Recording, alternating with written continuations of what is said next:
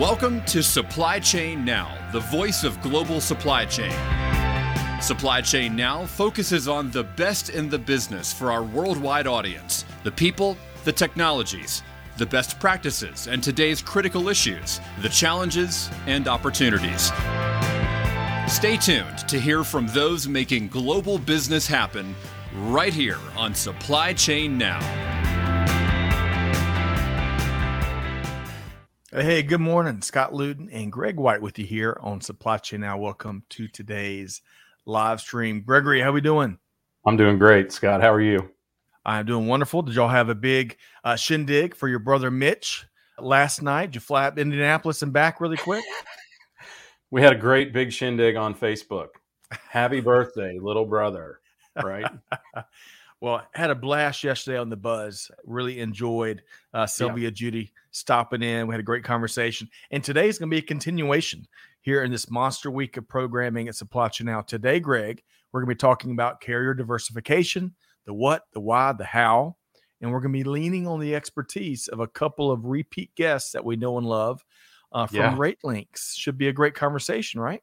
Yeah, it's funny. You know, we've been talking about this topic a lot. And just yesterday, I posted about Jo-Ann stores. They don't like to be called Jo-Ann Fabrics anymore. Jo-Ann stores and Abercrombie and Fitch making their own provisions for ocean carriers. Lots of companies are doing it for truckload and LTL.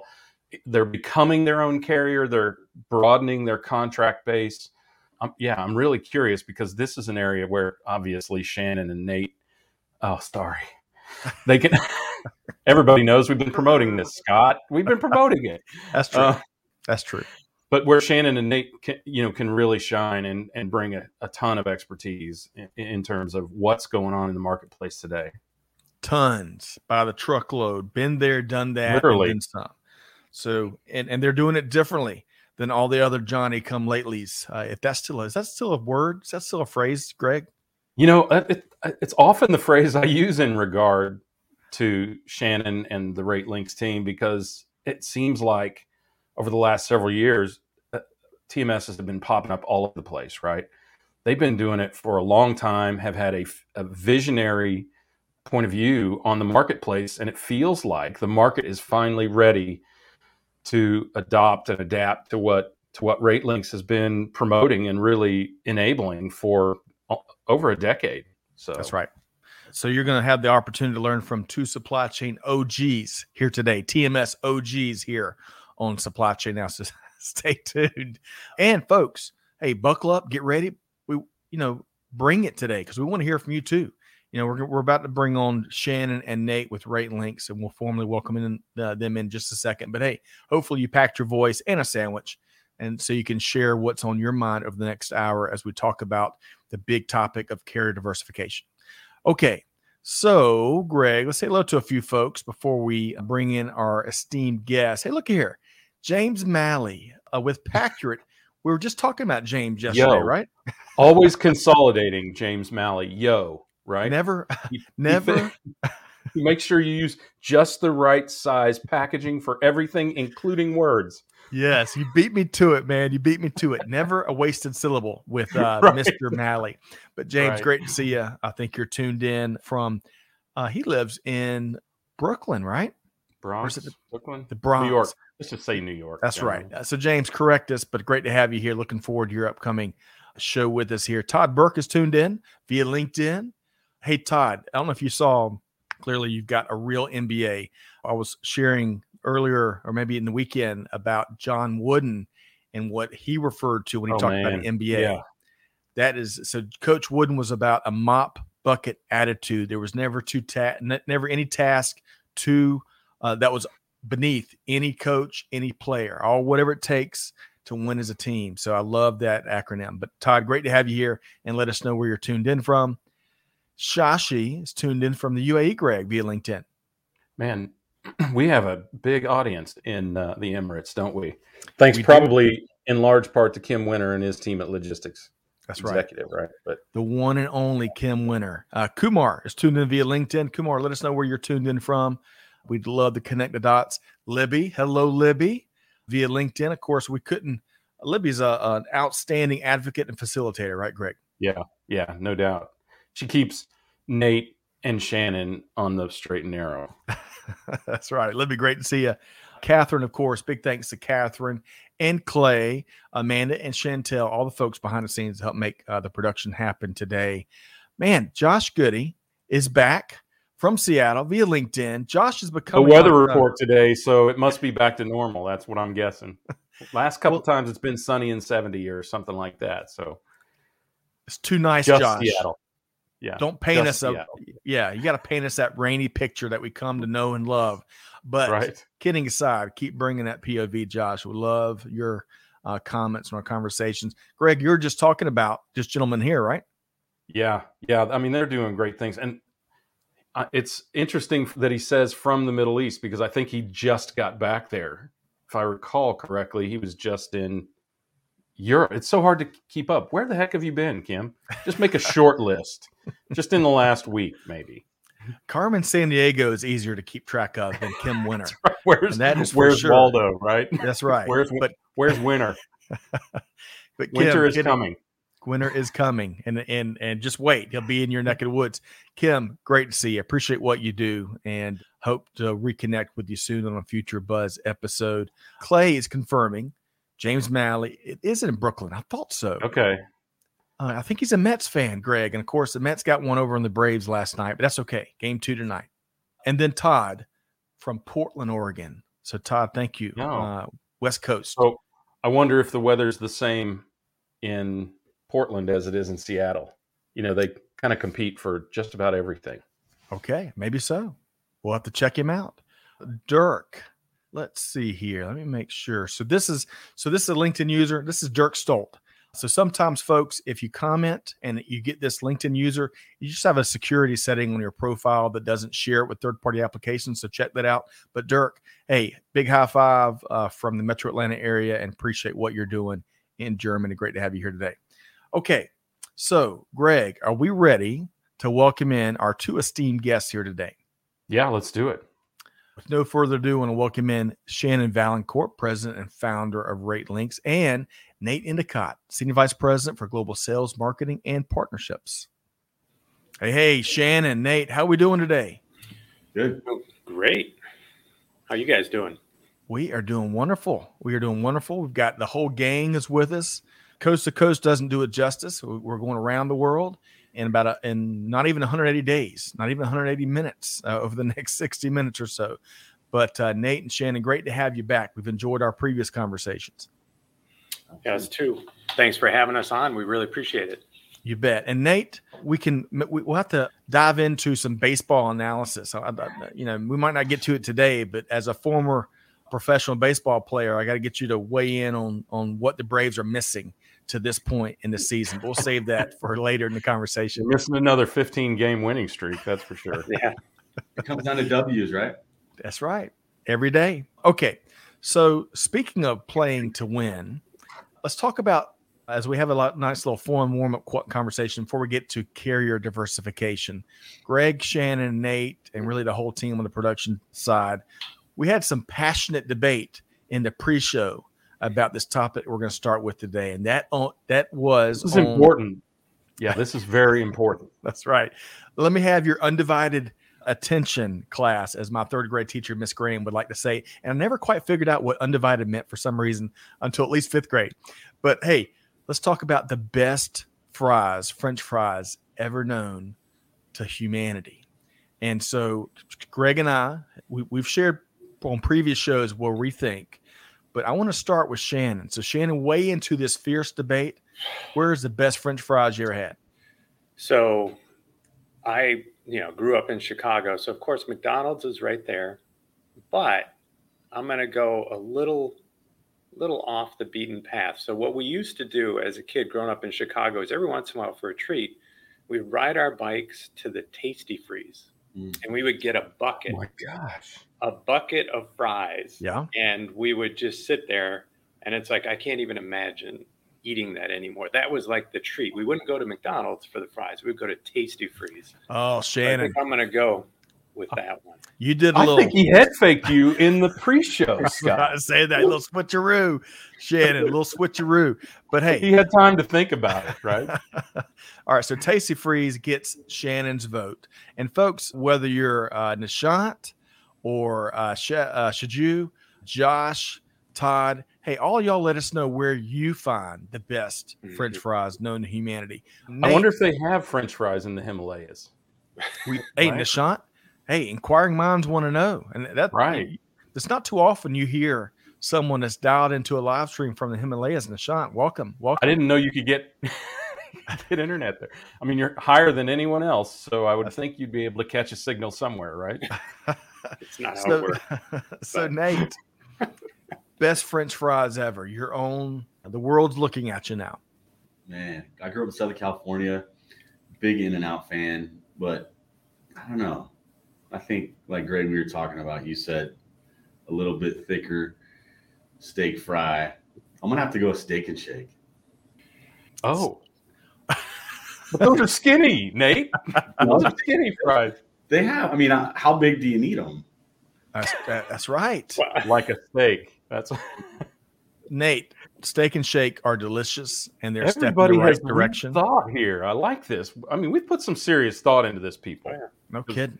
We're getting different answers than when we had, as Scott said, a very spirited discussion prior to coming on the air. Very spirited. Hey, really quick before we get Greg to weigh in and and uh, put a damper on Scott. my fun, Josh says Zips fries are the best, and that's followed closely by a shop in South Central Washington called Miners. I love that. Mm.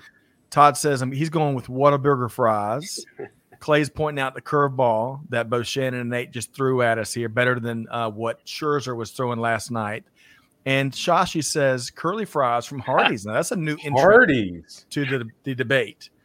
So All right, Shosh so is man- clearly from the south of wherever he's from. That's right. He's a Hardy fan, right? Amanda's after my heart. She's already got it, but Catherine loves Whataburger. So, Greg, weigh in. Best fries known to man. So in, in a chain restaurant has to be In-N-Out Burger. It has to be their fries. They're made right there in the store, fresh. You can literally see them slice the potato that your fries are coming from. I really value that. But I am, to Nate's point, I'm a steak fry guy. Those thick, you know, fat. Oh man, that when I was a kid, you know, when we would go to bad restaurants and eat terrible steaks, Right. that was what they had was those kind Western of I Sizzler. Grew up eating. well, we we had local bad steaks, by the way, which is ironic growing up in Kansas, isn't it? But Yes, it is. but they always had those those steak fries. I guess I was just brought up wrong, Scott, because I know what your answer is going to be, and probably the answer of billion billions, right? Served. Yes. Go ahead, So- tell us, Scott. Yeah, so, so we're going to bring an end to the debate and, and throw out there that the answer to this question, the righteous answer to this question, is McDonald's French fries, as the world has spoken time and time again. So, for the sake of for the sake of time, by the way, uh, Monica's got a great point. Homemade fries, regardless, especially I think of my uh, my nan and anyone that's that's you know putting love in the recipe, making those homemade fries. Monica, you got a great point. So great to have you back here today, and uh, thanks for that answer. Okay, so for the sake of time, as much as we could, we could have the French fry hour, given all the passion and fervor over the topic. But I all want of it, to all of that. Yeah, all of it. And you know what? We should have planned better and had French fries here in the home studio. But Mm. hey, another day, another day. Greg, where are we? If, if, if since the French fry conversation and debate has been settled, where are we Yeah. going next with our esteemed Let's- guests Shannon and Nate? yeah. I think we ought to take it down a notch from changing your life to just changing your business, right? Talk about the topic that we've promised the audience, which is talking about carrier diversification. I let off talking about some of the some of the discussions we've had, some of the articles we've seen, that, you know, in talking about this. It's a huge topic right now because even if you've got your carriers lined up, you may not have enough carriers lined up, or the right carriers lined up, or the right lanes covered, or whatever. So I- I'd love to start with you, Shannon, and kind of get an idea of, I mean, what do you see other than the obvious, or maybe including the obvious, Mhm. of having this diversified carrier network for companies? You know, what's interesting is if you go back to, so I think about when I first started in the industry, way back when, we would go install a system and we would OG. put in uh, UPS, FedEx, RPS, Airborne, Postal, and DHL. Hmm. Hmm. So it was like we knew, we kind of knew all that stuff. And then all of a sudden it became two. It was, you know, you're either primarily one or the other.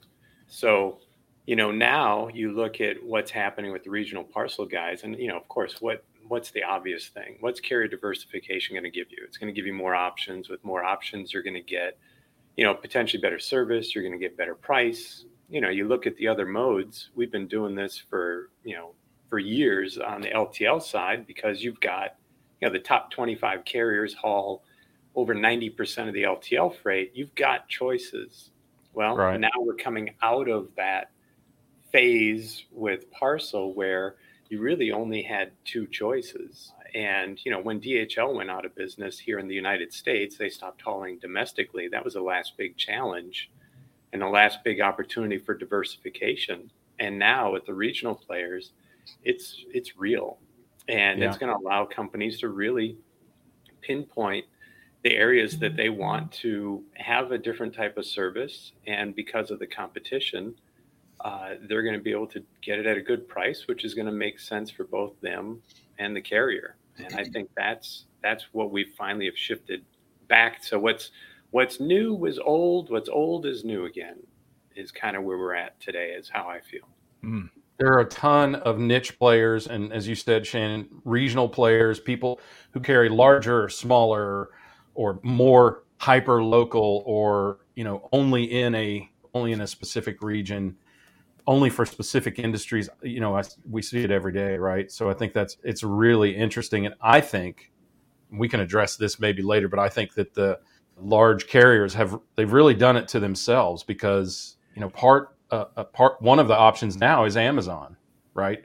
Amazon has parcel because the largest carriers failed them back in 2014 and 2017 and they just felt obligated to build their own network.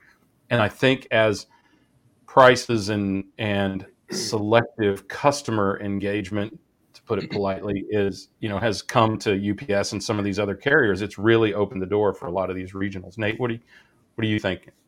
Yeah, I mean, to echo what you guys are saying, I mean, I think the biggest thing we see across, you know, potentials or customers is just the customer experience. Like, how do you go deliver that experience to your customer and then deliver on performance and cost? And I think the, you know, whether it's new e-commerce carriers, you know, whether it's same day, you know, on demand carriers, whether it's the big bulky guys that are trying to take some of that stuff away from the big two.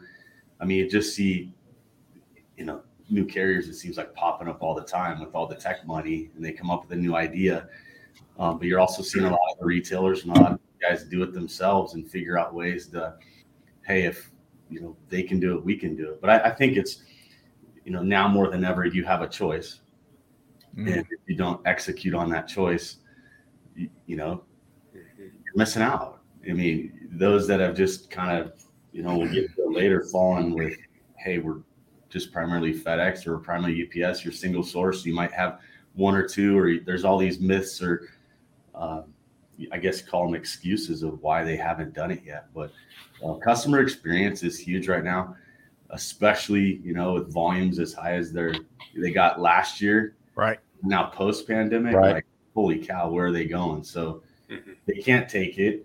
What are you going to do, and how are you going to do it? Yep. Hey, really quick, Greg, before we get into some of the hurdles that, that uh, Shannon and Nate are seeing, one quick point, a couple comments. It'd be interesting to see what the new FedEx leadership does. There's already, there's already been some some takes out there, so that'll be really interesting in the weeks and months to come.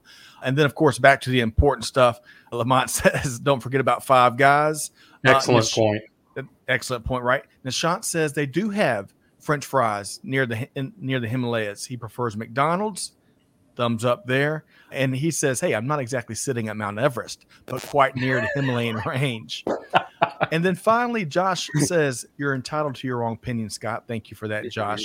And by the way, Lamont's back with us from, of course, San Diego, California. So Lamont, great Right. to have you back. So it's July, so there's a new.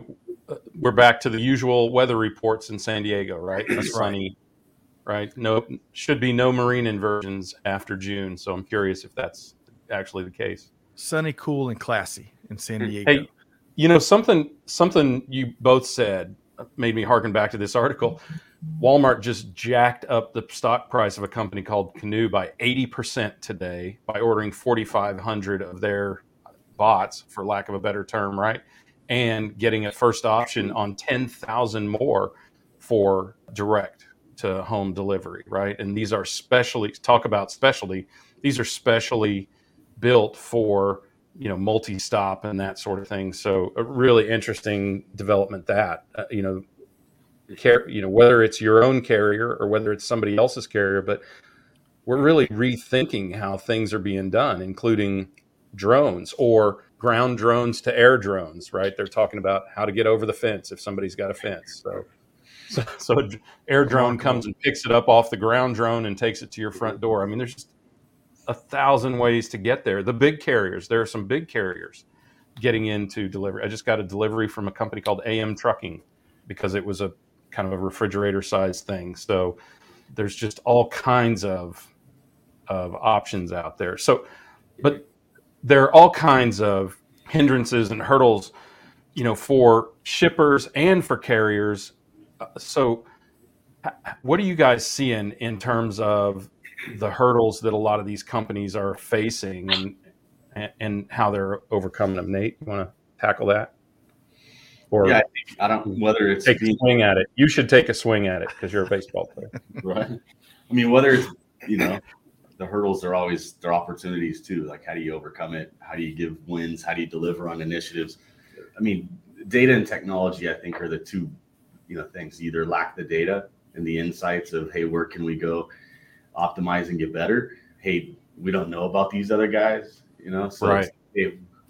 how do you go get your arms around data, become data driven, or you lack technology, you know, or just the buy-in internally with the culture um, where you feel like you can't add any more carriers. But mostly it's either data or technology. I feel like are the biggest hurdles that we run into, and it's something you absolutely can overcome, and it's not really difficult to go integrate to these carriers. So I think those are the two biggest ones. But I think you know hurdles of getting you know you know getting uh, away from being naive, thinking you know you got the best rate, or maybe uh, the the fear of you know hey they tell me I have the best rate, or the fear of I I don't you know, what if I move away from these guys that have been around for Right. years? Can we trust these other guys to deliver on performance and cost for us? But I would say data and technology, I think, is what we run into the biggest for hurdles. Yeah, that's a good point. It's it's difficult to shift. The switching cost is potentially high to a new carrier, isn't it? I mean, because the risk is, frankly, the unknown. Can can they literally deliver? Yeah. Shannon, what are you seeing? I think it's everything that we see. I mean, yeah, you've got technology, all that good stuff, but really, it's the fear of change, is what I I think it is. It's the you know, a lot of people are okay with the devil, you know, don't really, you know, it's like, boy, I don't know what happens, you know, what will happen. It's it is the fear of the unknown, because we've been through, you know, all these companies and all these folks in charge out there have made change they've done it. They've made technology changes. They've put the business cases together to show that this is the right thing to do. Uh, and usually, what they're doing is something that they've done before because it's a known entity. And I think that's where, with all these new, what look like new carriers, even though a lot of these carriers are not new, uh, it's that fear of the unknown. And then, you know, it's just, you know, how do I, how do I measure that? How do I monitor that? What do I do, you know, if it doesn't work out? You know, everybody's pretty fearless when there's a net. So how do they how do they move forward with this? And that's where I think the technology comes into play, you know, and it's the speed to change. You know, what if it doesn't work? Can I quickly switch back? So I think that's Mhm. really what we're seeing. And the more that it gets adopted, I think it's going to get overcome here pretty quickly. Well said. Well said. I'm going to share a couple of quick comments here. Todd says, going back to what we're talking about, uh, the major carriers, a duopoly is never good. Todd says service declines and pricing increases in uh, perpetuity. Innovation, as hard and costly as it is, is necessary. Amazon, he continues to say, with their infrastructure and capital, will continue to take market share. Excellent point there. Todd, good, good stuff there. And Shashi says, price war is a huge concern as the services decline, and especially with oil pricing going higher and higher. Shashi says delivery performance will receive the dent. Any com- before we get shift gears into myths that Nate alluded to earlier, any comments there on both Todd and Shashi were talking about the service declines, right? Shannon, Nate, any any comments in terms of how you may have seen that play out out in the market? Well, I mean, I think the service decline is just based on the fact that it's just too much volume. You know, it's not necessarily that it's a duopoly. If the duopoly could handle the volume, we'd be fine. I mean, that's ultimately what caused the service issues that everybody's experienced. As volumes went to to uh, 10x. Yep. It mm-hmm. wasn't like it's just ah, the carriers have decided, you know what, I'm just not going to do it anymore. You know, right. it's that was an old old one that I used to hear back in the day when companies would be like, "Yeah, but I don't want the carrier to handle my freight differently." And it's like, look, they're handling billions of packages a year. They're not going to see yours on the conveyor. They don't even know it's yours, right? It's like, hey, knock that one off because they're not paying us enough. That's not the case. I mean, and that's where I think the duopoly is fed into just overcapacity. Mm. That's what I think it boils down to, plain and simple. Well said. Nate, anything to add before we talk about myths? No, I think, I mean, yeah, I mean, volumes were astronomically you know, just through the roof. You know, the, yeah, it's just insane when you see volumes and even with our current customers in the volume, you, you know, you, you wake up one night and you kind of look at what's going on. you're like, holy crap, their volumes are high. Mm. Well, let me put it in context for you guys real quick. So we had a customer who showed us their graph of volume and they, and in a two week period, they went, so this is for COVID, when COVID hit and everything. In a two week period, they went from their normal levels to above their peak volumes. And they hmm. said normally, an increase like that, we would have 18 months to plan for. We had two weeks. Dang. Yeah. So now put yourself in the shoes of the carriers experiencing all that. It's just, it's not. Wow. Blindsided, basically. Yeah. 18 months to two weeks of time to, to put a plan together. Okay. So I want to shift gears here for a minute. I appreciate the perspective you are sharing and the frank perspective you are sharing. It's such a fascinating time to be in supply chain, but certainly the freight side, right? The core of what supply chain does is, is it's it's intriguing. So the pride of Brooklyn, New York, is beyond James Malley. Is also Barbra Streisand, and Barbara Streisand had this quote. She said, "Myths are a waste of time. They prevent progression. End quote. So with that in mind, with that segue in mind, Shannon, I want to ask you, what's the biggest myth related to carrier diversification? Boy, that's a good question. I would say, you know, there's the obvious stuff, of course, that you know the carriers can't. These carriers don't have the sophistication, don't have the technology, all that stuff. But I would say I don't know if it's necessarily a myth, but an unknown is if you think, if you don't think that you have lanes that are subsidizing other lanes mm. of your own freight, you are not thinking about this correctly. So, by putting all of your freight, you know, because volume, that's how you used to buy rates, is I have all this volume I'm going to go to market with. Well, there's a pocket of that volume that is expensive to the carrier. And they hmm. have to recoup their cost on the pocket of the freight that's not expensive to them. And that's why you're you're subsidizing your own lanes. And to think that you're not you're either a fool or you're not paying attention one or the other.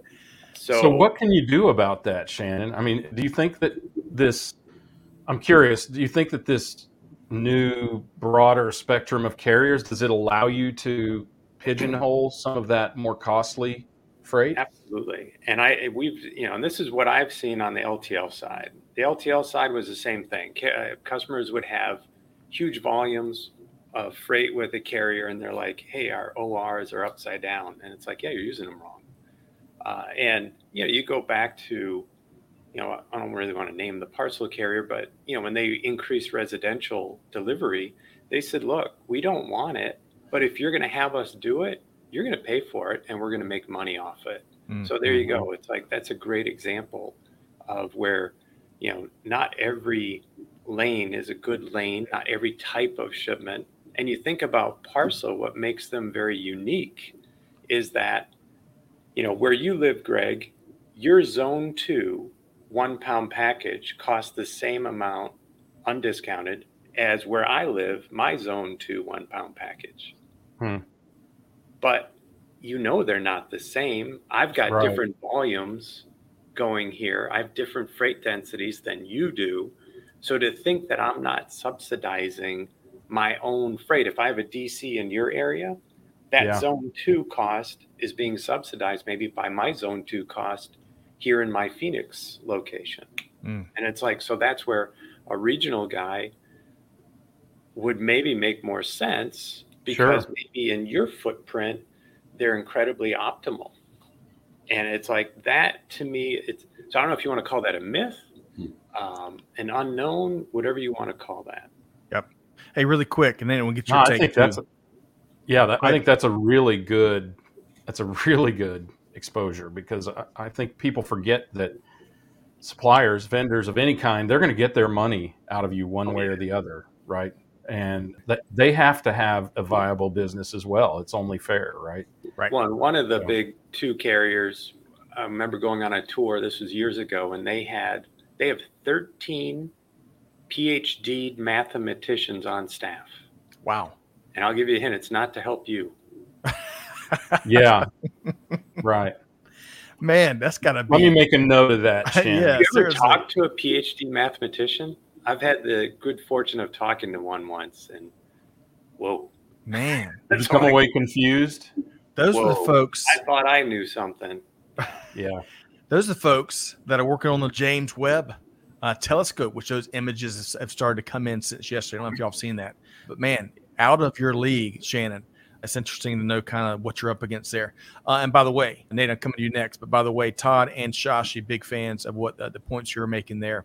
Todd talks about this golden package when he was at FedEx. Mm-hmm. He says, My package is the only package, kind of that golden package thinking. Uh, your point is valid, Shannon. Volume has outpaced capacity. Great point. Okay. So, Nate, we're talking myths, right? Myths, and, and also maybe beyond myths.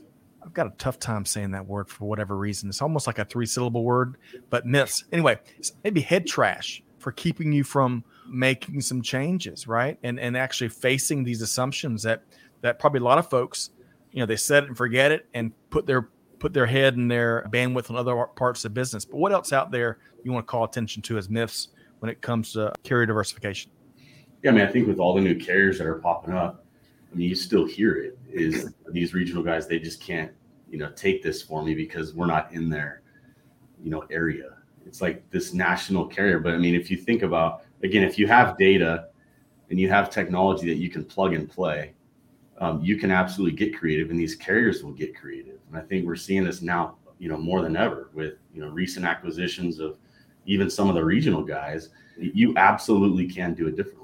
But the you know the the still we still hear it all the time is I have the best you know I have a great rate. It's like you're single source with one of the big two, you know, and you're a you know twenty million dollar small parcel shipper. You you know you don't have you don't have a great rate. Is that what you're saying, Nate?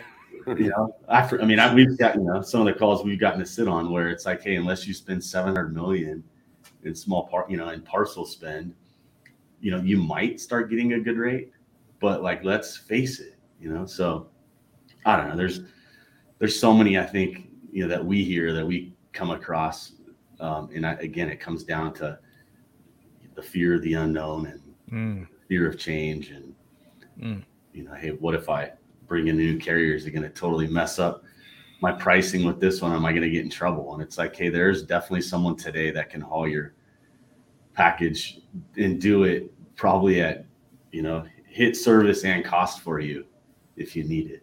Huh. Mm-hmm. Well, how do you verify that service? I'm curious. I mean, that fear both of you i think we all acknowledge it but both of you have mentioned it so how do you how do you believe that it's okay to use deliver or part runner or whoever else is out there there's hundreds maybe thousands of them out there now how do you verify that it's safe to switch to one of those what's your definition of safe well okay so i mean it, is there any any indication i guess that should give us uh, or is there any anything that should give us an indication of whatever the someone's definition of safety is? I mean, I, I think about it this way too, and I think this talk about a myth. The myth is you're getting the best service you could from your carrier. We've just talked about that this entire time that you're not right because even they are over capacity. So, you know, I, I think about it as what have we got to lose? We're paying too much in in many cases and getting subpar service. So what do we really have to lose unless they just absolutely can't deliver? So to me, it feels like the devil you know may be more dangerous than the devil you don't. Well, and I always laugh when, you know, the reason why I asked what's your definition of safe is if I if we're talking about truckload, let's say this is a truckload move. So it's a full truck mm-hmm. Of stuff. Most truckload carriers are owner operators. They own what, less than, you know, 2 to 3 on ninety percent are are fewer than six vehicles. Yeah. How do you know that's safe? Why are you okay with that? You have a full truck. Yeah. Isn't that riskier? Help me understand your mm. question mm. a little bit better. Why there's one little package going with this carrier with thousands of other packages. Isn't it safety in numbers? Up to a yeah. point, right? As we've said yeah. with capacity.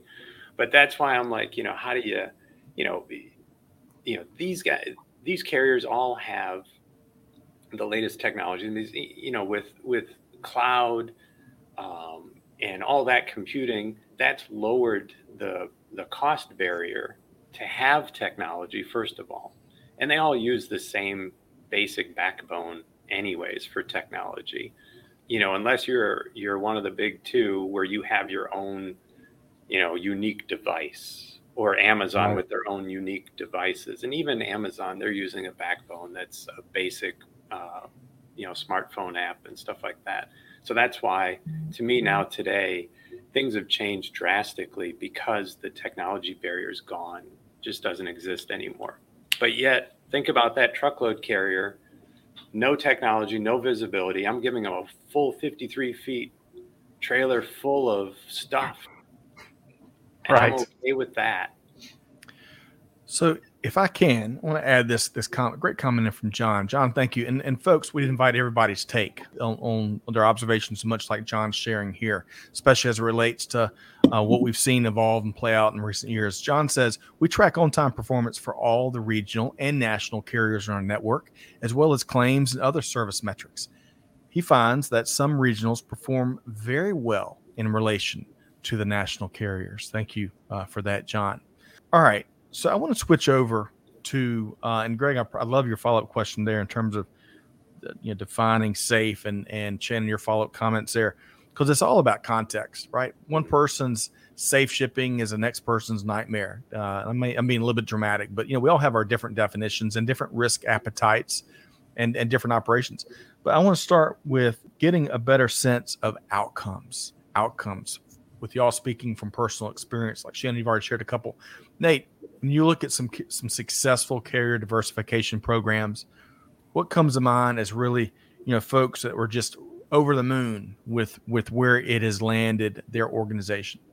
Yeah, I could think of a recent one, you know, retailer, you know, they call it dinosauric or prehistoric in technology, you know, and I think that single sourced, you know, with one of the big two, and trying to become you know data driven um, and how do you to leverage this you know technology to go out and you know have a shot to to play at a carrier diversification strategy? Um, i mean they they had it constraints. We had to move pretty quick to help them to be able to hit you know some stuff with peak. Uh, but i want to say that i think it was you know within 60 days some of it was up in 30 to 45, but 60 days were able to quickly deploy a strategy where they had not just the data helping them, but also technology to be able to have a, you know, a carrier diversification strategy in place where they can finally go out and swing the bat and have a conversation with the big two to say, hey, look, now that we have this technology in place, we can use anybody. So that gives them a win. But now they can figure out, okay, hey, how are we going to do this differently when you have technology that can go do it? So I, I want to say, I think just doing that, the 22% savings, and again, for them, that that's a huge win. Yes. Wow. That doesn't account for, you know, IT and having to maintain stuff or all the data time trying to figure this stuff out in Excel and hey, how are we going to go have solid conversations and win sitting at the table with the big two? Yeah. Um, but I mean that those are kind of the conversations we have daily. But that's you know a recent one I would say that that we could speak to that you know is a, a pretty big deal. Yeah, agreed. And and beyond the savings, I wonder how you could quantify that incredible flexibility that you reference on the front end to the operation. That that's that's huge, right? It's huge, and and and what that flexibility means moving forward, yeah. right? Speaking about you know going back to Shannon's point, Shannon, I'd love to know kind of a good case that it comes to your mind. Going back to Shannon's earlier point of how sometimes we put our own constraints on on on on options and possibilities yep. in, just from a comfort standpoint, maybe. But Shannon, speak to um, speak to what you've seen in terms of really successful case studies. Well, I mean, you know, we've had you know, lots of customers where you know carriers been coming in to give them a big price increase, and by having the data, we were able to find you know the right opportunities to plug that gap. Carriers still got volume that they wanted. Again, this is the subsidizing of the lanes. That's why they were mm. coming in with a pri- big price increase because it just didn't fit. You know, they were they were heavy in a certain area that the carrier was just very expensive in, and that's where they were able to bring in other carriers to haul that freight that fit them better.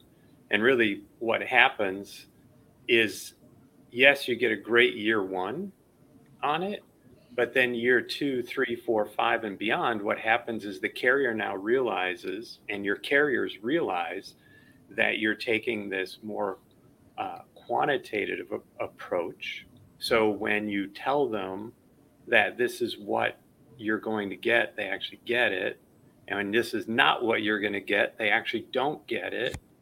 Um, that really gives you credibility so then when you're sitting down with the carrier, it just completely changes the conversation. Uh, you know, we actually had a carrier go up on the whiteboard with one of our customers and they just explained, you know, why. It's like, look, here's why that freight is expensive to us. And they right. drew a little mm-hmm. picture of their truck and they're like, because here's everything on the truck and here's, and that's all yours. And it's just really bulky and really what we want. but now, if you had freight in this other area, right. that would be better. So that's ultimately what we end up seeing from a, from a result. So I want to pick on something that Shannon just shared there, Greg, and get your take, because big part of the advantage, a big part of the power in, in diverse in, in being able to diversify your carrier network is being able to change the conversations. If you walk into a room and you got 13 PhDs, which already gives me a heart attack, Shannon, to begin with, what you're saying earlier, goodness knows you better have the data and and and have a lot more answers than they think you have as you try to negotiate those conversations. The conversations got to be different. But Greg, your take on the on the examples that Nate and Shannon uh, spoke to there. Yeah, some of it is not really negotiation, is it? It's just it's not a fit for their business, and they don't have any choice. They're going to be inefficient because they're not built to carry that kind of, of freight, and they have to charge more because of that inefficiency. So if you can find someone like Nate and Shannon are talking about that is efficient at delivering over run one roadway to an island or delivering you know delivering a certain kind of product they can build economies of scale that allow them to charge you less. And you have to think about it from that perspective. And i think the risk is much less if you've got a specialty carrier that specializes in an area and can build economies of scale there or specializes in a type of freight or whatever and can build economies of scale than trying to jam it all into ups or fedex or the postal service. Yep. Right? So uh, I, I think if you think about it from that perspective, then you realize you, you're likely, it seems like, you're likely to get more effective and timely and cost effective service from from a niche carrier if you've got really oddball or you know large or whatever regionally specific uh, deliveries. Yes. Yeah, it's usually more uh, geography related, is what I've seen. Because you know we've got another customer that ships right in the sweet spot of a carrier, and it's like, yeah, it doesn't make any sense. No brainer to diversify. But again, mm-hmm. you got to have the information, you got to have the data to make a real informed decision. That's what it really boils down to. That's right. Okay, I'm going to put. Uh, we're going to talk about the next steps for any of our listeners that want to maybe, you know, uh, lean into the expertise that Nate and Shannon offer. An easy way to do that. But first, Dan, good afternoon. I'm going to pose this question, and we can always take this offline. But uh, Dan asked a good question here because uh, does the group have a perspective on a best practice cost of parcel shipments as a percentage of cost of goods sold? Shannon, Nate, any commentary there to Dan's question? That's a loaded one. Uh, as yeah, well, possible, obviously. Yeah, and usually parcel, uh, usually shipping would be below the line. It wouldn't be part of cost of goods sold. But if you're thinking of if you if you want to roll it together to compare it to retail, I can tell you this: a, a, an in-store on-premise retailer needs to make 26% gross margin just to break even. So, and that's arguably the delivered cost. So, you need to have at least 26% gross margin left over once you've paid for shipping, I would think. Exactly. Maybe, maybe, a little bit less if you don't own your own facilities and whatnot. Shannon? I think back back in the old days, we used to look at uh, companies' revenue and look at their freight costs as about 10% ish of top line revenue was like a rule of thumb that we used to use. I don't know how I don't know how that still applies today. That was all inbound though, wasn't it? Then, or what did it include outbound? It was usually so. You know, when we were going to like a, a billion dollar a year company, we were looking at a hundred million dollar, usually outbound spend. Oh, okay. How we would be doing our rules of thumb usually back in the olden days. Reminiscing. Our next podcast rules series. of thumb, right? Remi- yeah. rules of thumb with Shannon Vaillancourt. We're evolving past thumbs now. Yes, that's right. Well, Dan, thanks for tuning in and thanks for that question. Uh, Shannon, uh, Greg, thanks for uh, taking a stab at it. But Nate, I want to talk. You know, we really enjoyed multiple conversations. One of the easiest ways that folks, I know y'all encourage them to kick the tires on trying something new. You know, to, to still one of my favorite Nate Endicott isms is you got to get out of that lazy boy, quit eating donuts, and do something, man. I love when Nate shared that a couple live streams back. But Nate, just how easy is it, you know, to join you and maybe the RateLinx team, do a demo, see if it's a good fit for what these business leaders are trying to do, and, and especially if some of what y'all have shared here today appeals to them. Nate, how, how can folks do that? Yeah, no, absolutely. They can go to sales, send us an email at sales at ratelinx.com and um, you can start there. We'd love to have a conversation. Um, you know, a lot of people have been, you know, calling and checking in lately and trying to figure out, hey, peaks around the corner. So how do we how do we do this? You know, a lot of times you can't pull out the technology. Um, you just don't have time to maybe do that. Maybe you do, but how do you, from a data side, gather all your insights uh, so that you can go and do this better and be more prepared to deliver on your initiatives. But uh, yeah, sales at ratelinx.com. And we are very responsive and we will get back to you. It's just, just that easy. And I promise you, folks, uh, beyond talking all things freight and then some, Nate can share. You can compare notes from a baseball perspective. I love Nate's uh, experiences playing minor league ball. And while we may, Nate, who's your favorite major league team? I don't know if I've, we've ever talked about this. You? I'm a Cubs fan. Cubs, Cubs fan. That's right. Well, the Cubs are kind of rebuilding a little bit, but hey, they broke through finally a couple years back, right? Yeah, and I think all of us, everybody was pulling for the Cubs uh, back then. Well, Nate, the so the whole world, that's right, folks. Check out sales at ratelinx.com to book that that demo. You'll enjoy the time spent. It'll be it'll, it'll be frank feedback. Who knows? maybe you can take advantage of some of what Shannon and Nate have shared here today. Greg, before we uh, round it out and make sure folks know how to connect with Shannon and Nate, LinkedIn and elsewhere, your thoughts, especially as it relates to you know kind of one of those undertows as part of this conversation. You can't keep doing things the way we've always been doing things based on all the market changes that everyone here has been speaking to. You know, you got to confront that fear of, of change, right? To, to better the operation. Well, you have to embrace it. You absolutely have to embrace it now because the, the disruptions that we've had in the past are about to be inverted. And just about the time, talk about a bullwhip effect, just about the time you're ready to handle greater volume than your capacity can handle, the curve is going to invert and, and you're going to have a downturn in sales. Recession is coming, right? Sounds like Game of Thrones, doesn't it? Recession is coming. Arguably, or inarguably, it is it is technically here, right? We've had two quarters of down GDP, so it, technically we are in recession. Now we're talking about global recessions and things like that. So you can't you can't keep up with these kind of disruptions without technology and Shannon built this technology.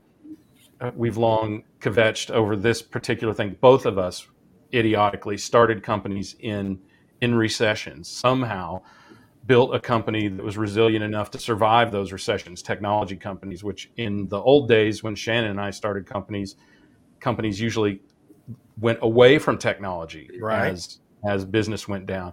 Now that now many of the highest performing companies have Uh, have realized that that this is a way to eliminate fragility in your company by having technology that allows you to predict, allows you to respond rapidly, right, and, uh, and enables your people to deal with things in nonlinear fashion, right? Right. Because what was the truth yesterday may not be the truth tomorrow, and technology can see through that and, and help you understand how to navigate the truth of today. Well said. That was a Hollywood script you just shared there, Greg.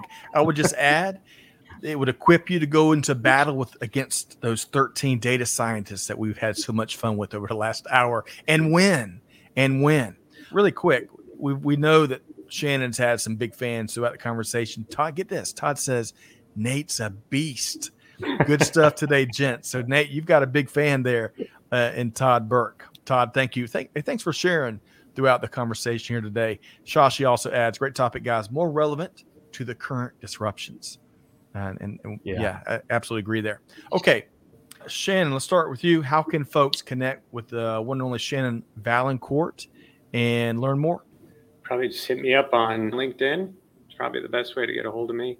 Or, you know, if you reach out, sales at ratelinx.com, it'll get back to me eventually. I'm connected on all that stuff anyhow. That's right. That is right. Finger on the pulse. Uh, yep. Shannon, always a pleasure. Thanks so much for your time today. And Nate, the Beast Endicott. Hey, really have enjoyed as always your your contributions here and all that you do out there in industry. How can folks connect with you, Nate? LinkedIn.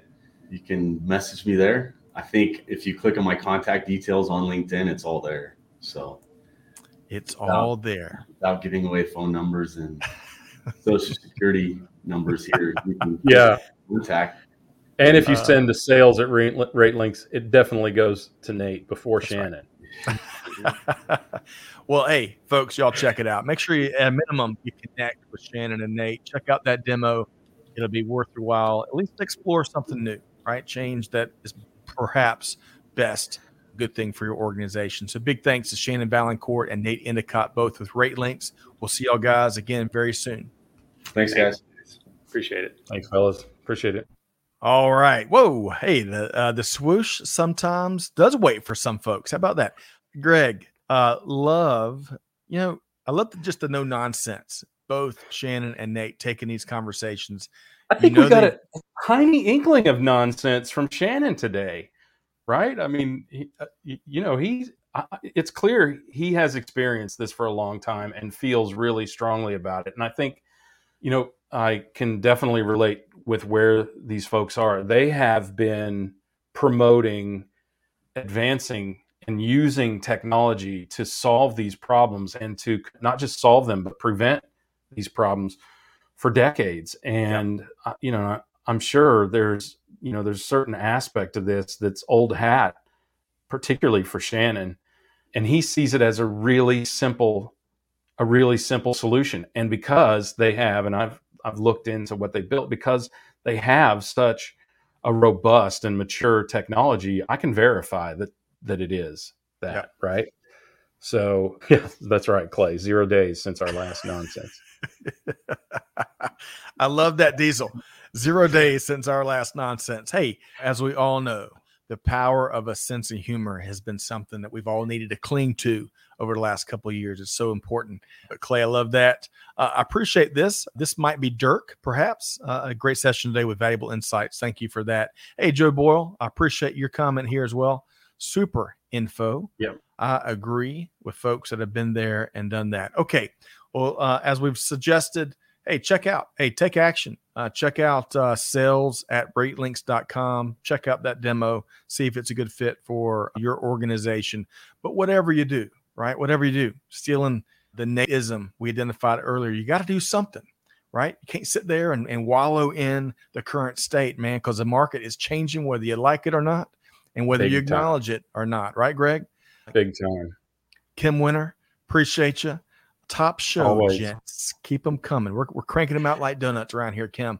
But hey, with great guests, right? You know, great guests equal great content. And Shannon and Nate are two of our faves. Okay, folks.